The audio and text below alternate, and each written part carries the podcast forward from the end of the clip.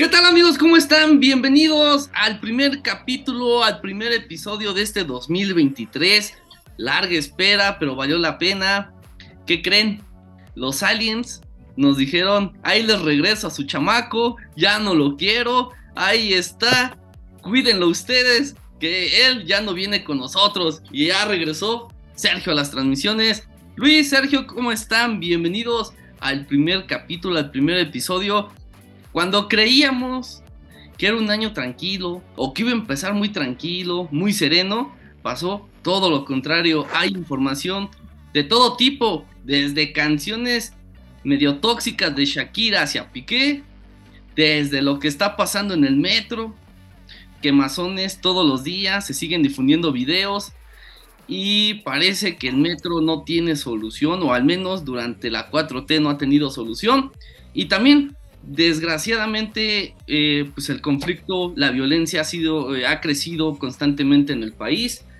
Ya detuvieron a uno de los hijos del Chapo, eh, la violencia creció en Culiacán y hay jugadores, hay jugadores, en este caso el defensa de Cruz Azul, el Cata Domínguez, quien parece que es, él ya está o toma la narcocultura como parte de él y hizo una fiesta para su hijo con temática de narcotráfico. De eso estaremos hablando y de lo que más salga durante todo el debate. ¿Cómo están amigos?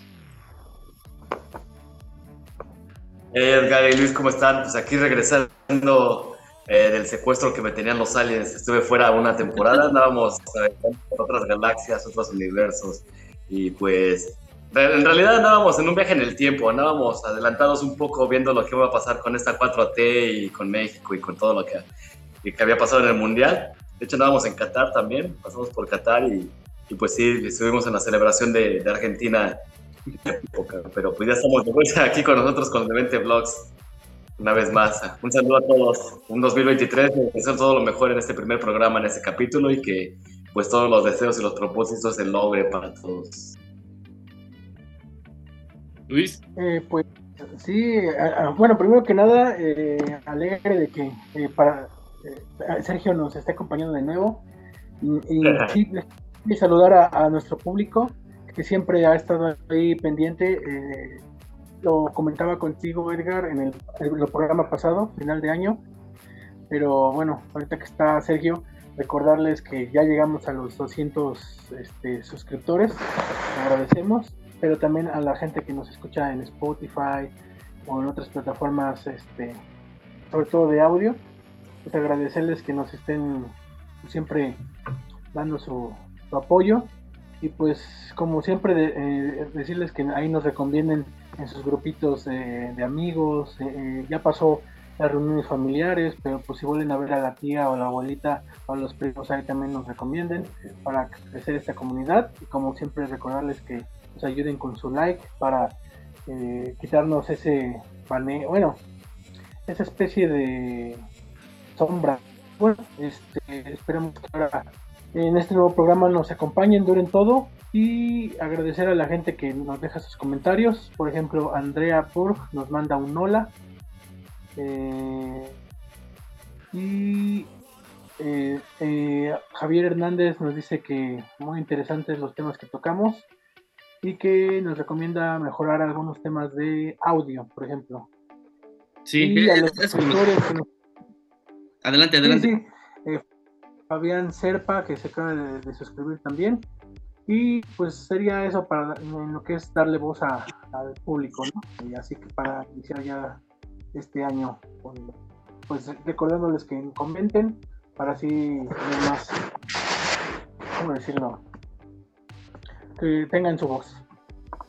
Pues bien, Biden visitó México, el presidente de Estados Unidos, así como el presidente de Canadá, Trudeau, vino a México y dicen que parte del convenio, parte de todo esto era que entregaran a uno de los chapos.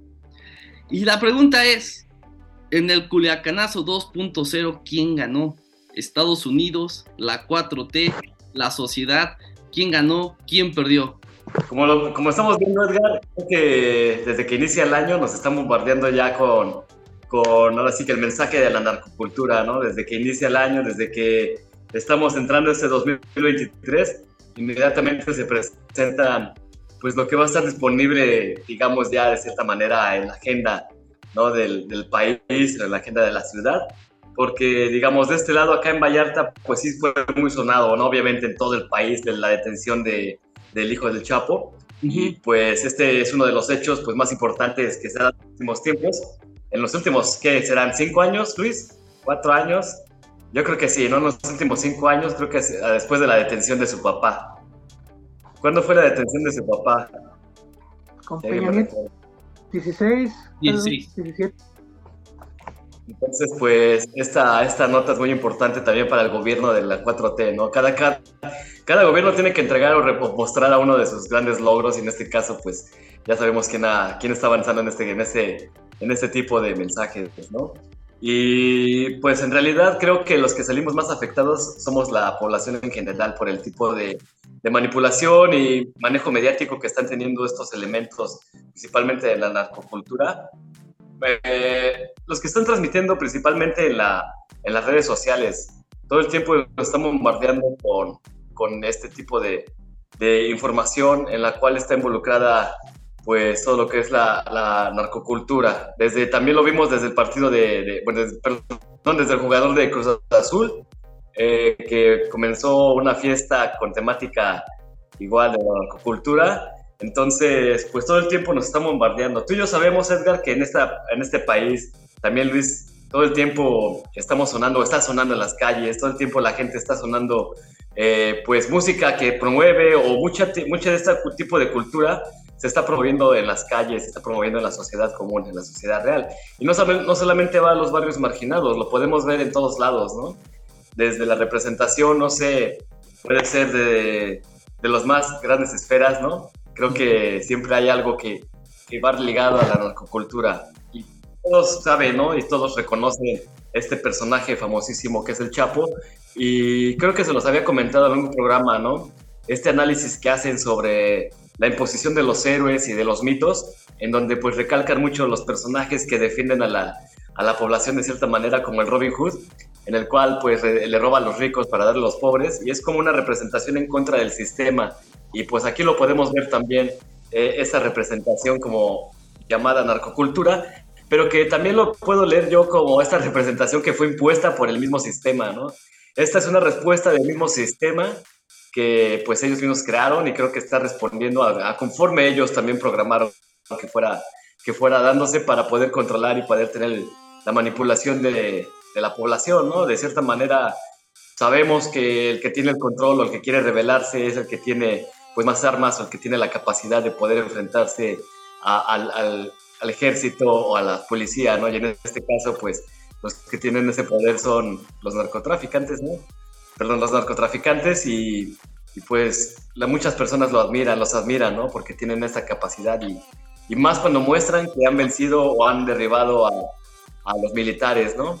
Porque pues sabemos también que los militares también tienen el, el más alto desarrollo tecnológico y cómo es posible que ahora una, una, los narcotraficantes puedan contar con mejores armas o mejores herramientas para, para tener una guerra, ¿no?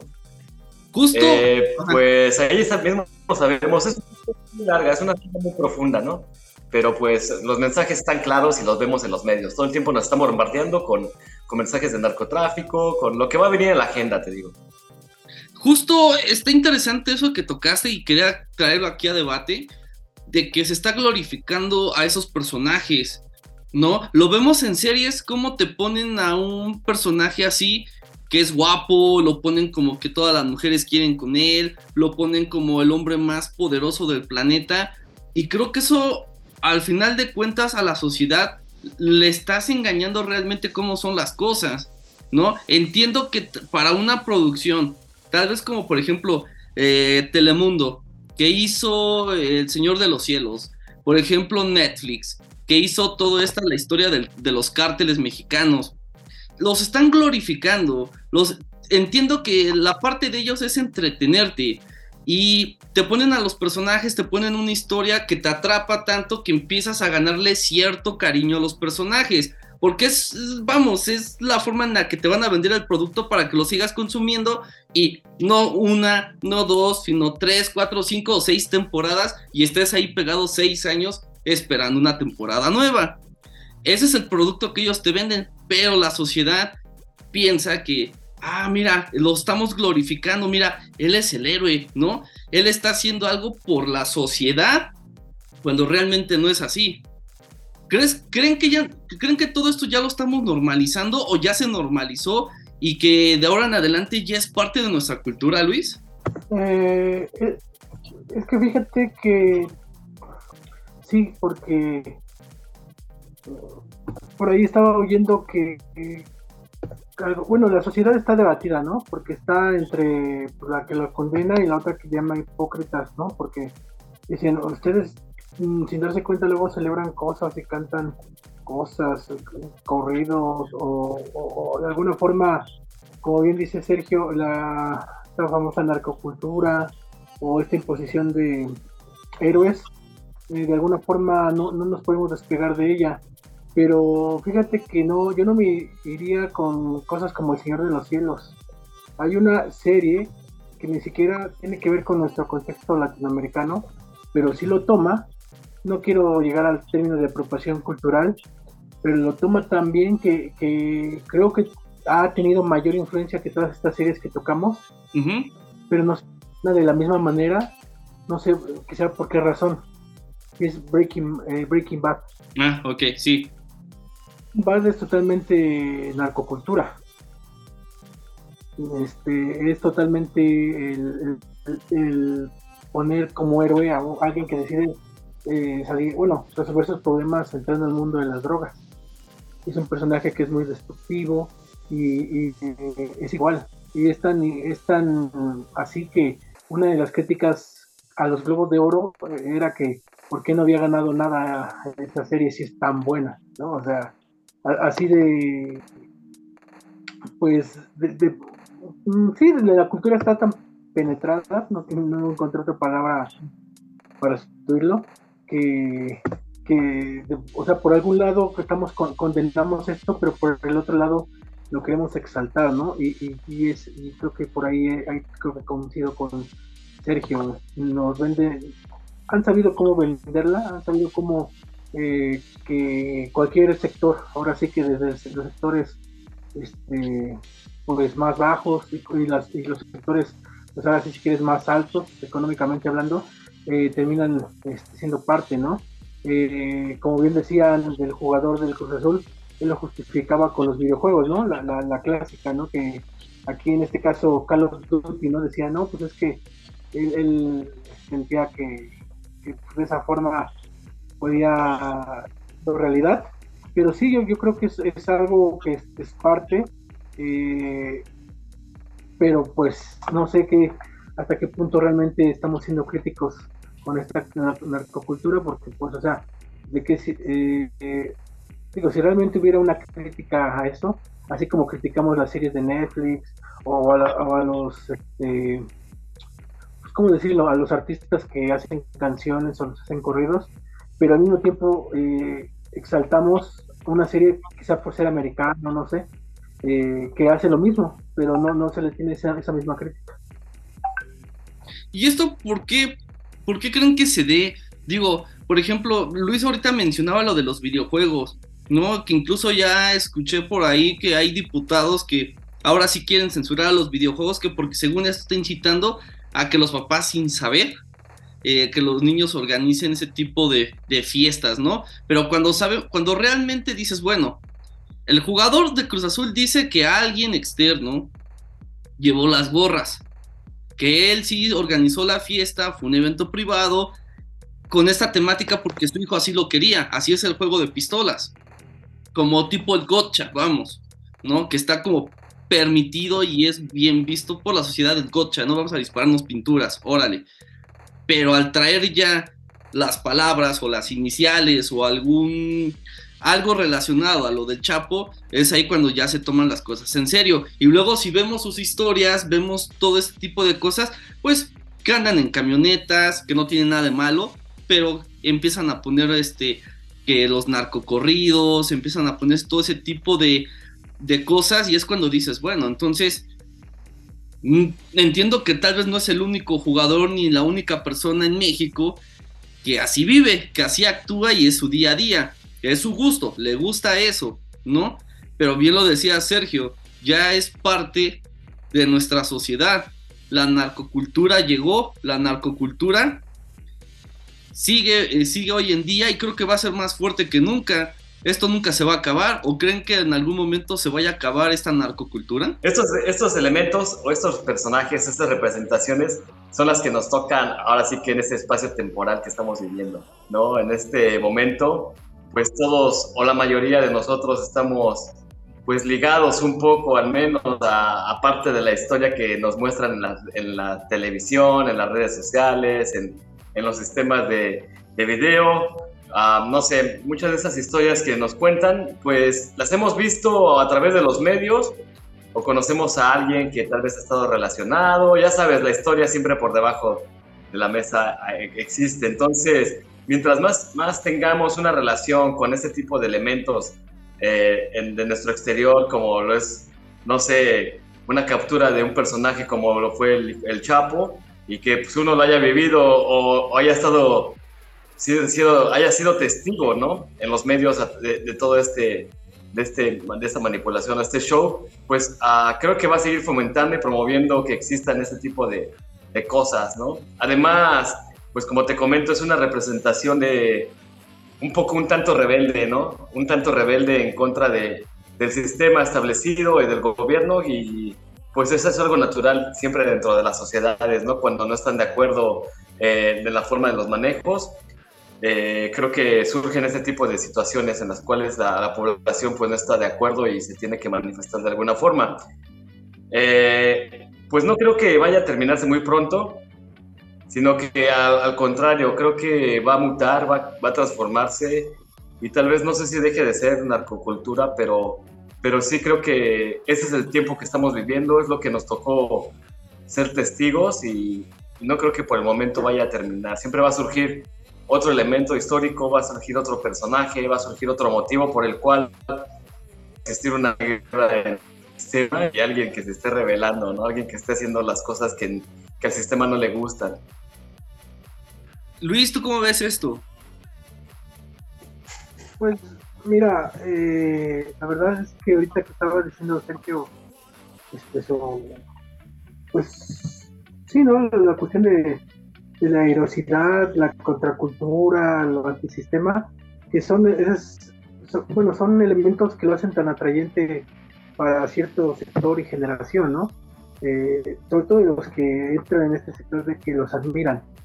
Pero también es, es cierto que eh, para un sector pues, que realmente es el, el que cae en sus garras, es el factor económico, ¿no? Es el, aquí es donde yo me puedo ganar eh, la vida, aquí es donde eh, quizá así, el, clásico, ¿no? Que nos dicen, quizá ahorita este, mi vida tenga los días contados o mi tiempo termine contado, pero voy e, ese pequeño tiempo que voy a durar es eh, vale la pena, ¿no? Eh, mantener a, mi familia, a, a, seres queridos, no sé. Eh, creo que vale suficientemente el riesgo para tomarlo pero al mismo tiempo también que poner que eh, si bien es una idea comercial que nos han estado metiendo, eh, es verdad que esto tiene su contexto, ¿no? Estos, pues como, no podría decir que movimiento, pero esta cultura de la droga viene de la misma cultura pues política, ¿no? De los movimientos rebeldes, insurgentes, de guerrilla de la época, que en un determinado momento para seguir con, pues, con la revolución, por decirlo así, eh, buscaban otras formas de pues conseguir ingresos para continuar la lucha y pues ahí están los famosos contras que fueron los primeros que eh, distribuían droga luego este que misma droga que se llegaba a Estados Unidos se vendía y bueno eh, todo, todo, todo un, show no el secuestro. Eh, aquí en México, por desgracia, somos este, pues escuela, la guerrilla de, de, una forma de conseguir ingresos. Eh, fue, fue de hecho, son los momentos más altos en la historia de, la, pues de las guerrillas en México, el cómo eh, se, secuestraba a, un empresario y se le daba muerte, o un, gobernador este, también perdía eh, la, vida siendo secuestrado. y creo que son como, así como la izquierda tiene sus logros y avances, estos, digamos, logros de lucha, también desgraciadamente son una escuela que se dejó, eh, el cobro de piso, la protección, que vienen de estas este, luchas sociales, ¿no? Pero al final, eh, pues al, final fueron también causa de su debacle. Eh, también es, justo decir que pues dejaron esa escuela, ¿no? Dejaron ese, esa cultura, pues más que de narco, de violencia, ¿no? Porque al final es, violencia de ese tipo. Estaba leyendo la otra vez, eh, ayer precisamente estaba leyendo un tweet que tal vez la única forma como para acabar esto, quizá, o bueno, no en estas generaciones, sino en las que vienen, el mecanismo como decirle a la gente que está mal es educándola, diciéndole que esto está mal, que esto no se debe de glorificar y que solamente es así y solo así con campañas en las escuelas es como quizá esta narcocultura se puede ver como algo malo en un futuro y puede implicar a que las nuevas generaciones pues, ya no sigan estos patrones. ¿Creen que realmente sea así esa solución? Muy lógica, creo que es una de las más razonables, pero si sometemos a una situaciones en las cuales estamos ahorita viviendo, pues va a ser difícil que, las escuelas se pueda entender o se pueda apreciar cuando realmente esto ocurre en las calles o en las mismas casas, ¿no? En las mismas casas sabemos que a veces es imposible, es inevitable cambiar, ¿no? Hay cosas que, que en el barrio o en la, en la, calle no son, no son tan fáciles como decir, vamos a hacerlo en la escuela. Tal vez sí podemos comenzar a, a, hacer una parte, ¿no? Del, del trabajo. Y tal vez en un futuro sí sí Creo que es una buena propuesta, sin embargo, la raíz, ¿no? Que es desde el, desde el núcleo familiar, ¿no? Desde ahí, desde, desde la desviación de la violencia. ¿Tú, Luis, crees que mediante la enseñanza sea la solución para esto? Eh, por desgracia, creo que ese eh, el argumento de que educando eh, se va a poder hacer algo en, en contra, creo que si bien puede ser una respuesta que a largo plazo, unos intelectuales de nuestro gobierno, que no va a la raíz, ¿no? que no va al, punto. Eh, es, porque yo creo que condenable es, y la gente que se dedica a eso sabe que es condenable, sabe que está mal, sabe que se está metiendo, pero como lo mencioné antes, los beneficios a corto plazo son instantáneos. O sea, a, eh, a, veces la, como propios pues, personajes que se meten a esto terminan ajusticiados antes de ser ajusticiados. Eh, dicen que pues al final eh, tenían sueldos de 300 pesos, ¿no? Entonces también no es un, no es un entrando inmediatamente vas a, gozar sueldos. Eh, pero siempre quiero traer a la mesa, creo que este libro lo he mencionado varias veces, y es el Tratado sobre la Violencia. el autor nunca lo había dicho, pero es Wolfgang Sopsky. Eh, y bueno, en, ese tratado él, habla, a, lo contrario del buen salvaje que en, los, en la ilustración francesa, aquí es todo lo contrario. Dice que el ser humano es, o sea, es violento por naturaleza, ¿no? Es una cuestión de, pero no una violencia en el sentido de que, quiere, o sea, nace y ya quiere eh, matar al otro, no es el lobo de hombre sino que en nuestra propia pues evolución al ser los ahora sí como la cabeza de eh, de la cadena alimenticia también hemos eh, llegado a un punto donde competimos con nosotros mismos en, muchos ámbitos deportivo político social económico eh, y es algo que han hablado también algunos este, pues, personas de psicología y estas cuestiones de, que, de que el ser humano cuando ya digamos estas cuestiones como de la competencia, el trabajo y eso se le quitan, empieza como a perder como sentido, ¿no? Entonces el ser humano por, por, naturaleza, por decirlo de alguna forma, es este su forma de tratar de trascender, o sea, a veces en, nuestro día a día por tratar de superarnos a nosotros mismos, a veces este pues somos un poco violentos, ¿no? Tan solo en el simple acto, pongámoslo de un ejemplo, ir a nuestro trabajo. Si tomamos el transporte público, si usamos nuestro propio vehículo, eh, ya inmediatamente en que ingresamos, tanto en el vehículo como en el transporte, ya estamos en alerta, porque tenemos que, o sea, nos ponemos en tal momento, tengo que bajar, pero como en la mera estación no, no voy a poder bajarme fácilmente, tengo que prepararme una antes para ya bajar. Entonces en la anterior yo tengo que abrirme paso entre la gente. Y si te encuentras con otra persona que no se quita, dices, ah, bueno, tengo que decirle pues que si se quita, pero si no se quita, no te hace caso, pues entonces ya eh, por propia, pues automático, porque tienes que bajar en tu estación, lo tendrás que empujar. ¿Por qué? Porque es o lo empujas o te pasas la estación y tienes que regresar y ya, ya el, cerebro entra como en una especie de defensa, digamos, algo así, ¿no? Ataque. Igual a la hora de trabajar, porque dices, ah, puede ser que hoy el jefe siempre este, va a ser contra mí porque siempre ha estado contra mí. Entonces ya estás en tu oficina y todo el tiempo estás en esa tensión, ¿no? Cultura, ¿no? La contracultura siempre ha sido muy atrayente para las sociedades, incluso hoy en día, sea música, deportes, e, e, ese, ese personajito que es como que eh, el que va en contra de las, normas, siempre es, siempre es atrayente, siempre es como como el, el cuate del salón que era como el, bromista o el rebeldón, tú no, o sea, decías, está mal que se que haga las bromas en frente del profesor, está mal que ese cuate sea el que siempre le responde, ¿no? Pero de alguna forma había una admiración por esos, e, esos compañeros que tomaban ese papel. No quería ser ellos, pero dices, son necesarios, ¿no? En nuestra en el salón de clases para el día a día, ¿no? Entonces yo creo quizá que para la gente eh, que le gusta o admira a estos personajes, también siento que ellos creen en su lógica que son personajes que son necesarios para un balance con nuestra sociedad, ¿no? Digamos que tiene que haber un villano para saber dónde está lo bueno. No sé, supongo, como digo, son solo una suposición, pero no creo que acabe. No creo que la, con la educación sea algo eh, suficiente.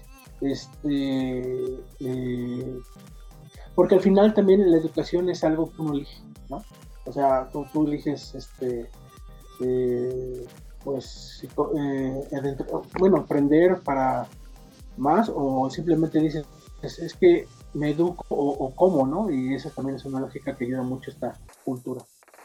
Sí, digo, eh, eh, entiendo que esa parte tal vez, tal vez de educar sí puede funcionar, pero sí, no, no creo que se radique y al menos no, no en un tiempo muy corto creo que esto suceda ni que llegue a pasar, pero sí, creo que como cualquier otra subcultura, como cualquier otra cuestión, pues creo que ya va a ser parte de nosotros y pues aunque no la aunque no quisiéramos aceptarla, pero pues lo vamos a tener que hacer, ¿no? Porque si hay un grupo de personas que siguen siguen eso, les gusta la música, les gusta todo lo relacionado a ese mundo, porque vamos, vamos también más allá, ¿no?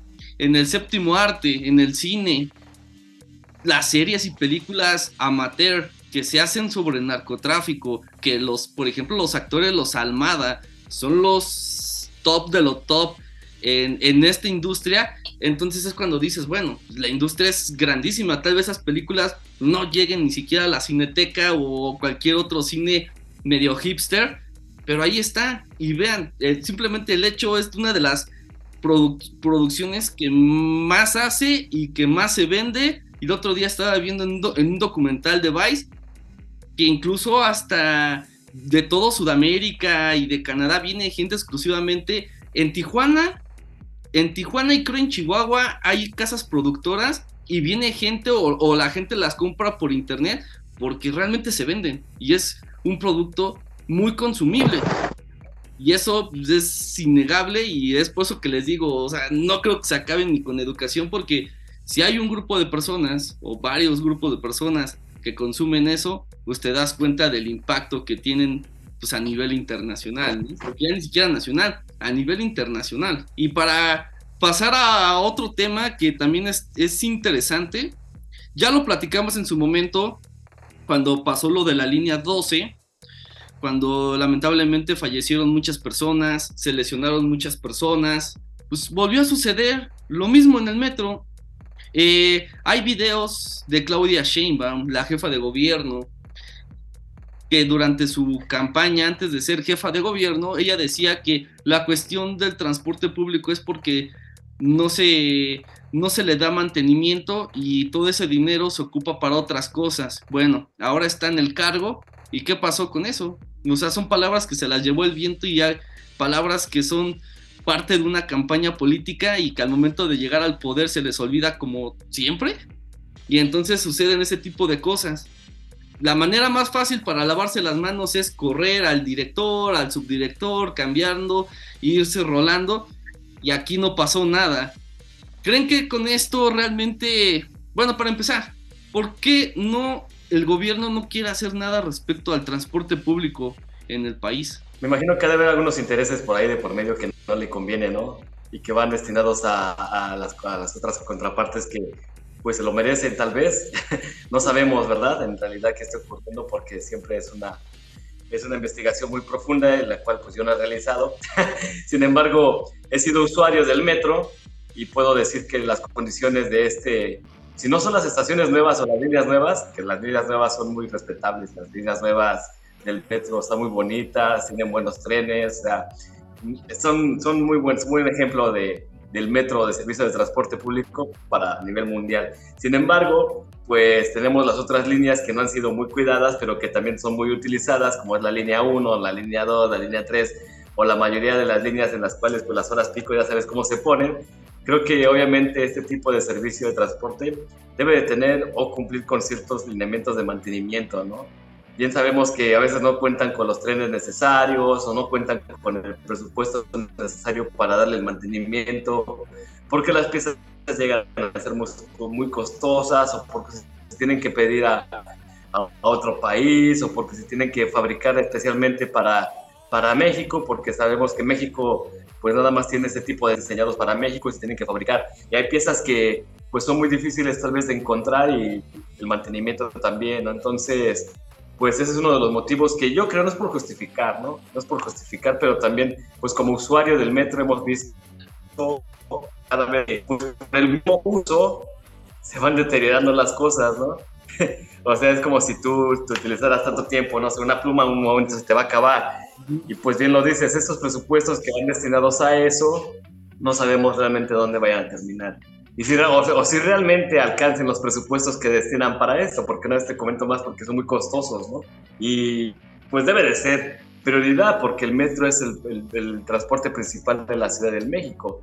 Creo que están por encima de muchos transportes. Creo que podemos trasladarnos del sur a norte en un espacio de 40 minutos, máximo una hora, ¿no? No sé, desde la raza hasta universidad, que es un buen tramo. En el metro es facilísimo de hacer. Y esta línea, pues obviamente la cruza miles y millones de personas, ¿no? Semanalmente y mensualmente. Así que para dar el servicio a este tipo de, trenes, me imagino que ha de ser constante y ha de ser pues también muy costoso. Y pues te digo, no sé si el, el presupuesto realmente vaya destinado a esto o se pierda en el transcurso o no alcance el presupuesto o esté haciendo un mal manejo o realmente esté pasando otra cosa, tal vez como un complot contra el metro, porque también veamos que ya vienen las elecciones, ya vienen procesos electorales, ya vienen muchas cosas que, que se van a estar moviendo y que de un partido político que ya sabemos cuál es, ¿no? Luis, ¿crees que el dinero se vaya a todas estas precampañas que está haciendo, por ejemplo, la jefa de gobierno? Que dice que no son, pero al final sabemos que sí son. Yo voy a ignorar tu pregunta y para, pues, les pido que de una vez eh, graben el clip, porque voy a traer una teoría de conspiración. A ver, échale. Algunas personas que están diciendo que si este desgaste que está viendo en el metro es algo hecho desde el propio gobierno para eh, matar dos pájaros de un tiro. El primero es prácticamente mm, mostrar que el gobierno es incapaz para darle el metro a la institución más poderosa que, está haciendo ahorita con contrato. Es, decir, que le van a dar que es posible que todo esto lo estén haciendo para justificar y darle el metro al ejército. ¿De plano? ¿Crees que así sea? Yo creo que ya está muy rebuscado, ¿no? Y, quitarle, espera, es que ahí va la otra parte. Ah, ok. Y así quitarle el poder del metro al sindicato. Que el sindicato del metro ha sido una pesadilla para, no solo en este gobierno, ha sido pesadilla desde que Obrador era jefe de gobierno. Que han querido quitar ese sindicato del metro. Un sindicato viejo, poderoso, pero sobre todo priista priista, que en algún momento fue el que hizo que Mancera tuviera que subir el precio de, del boleto.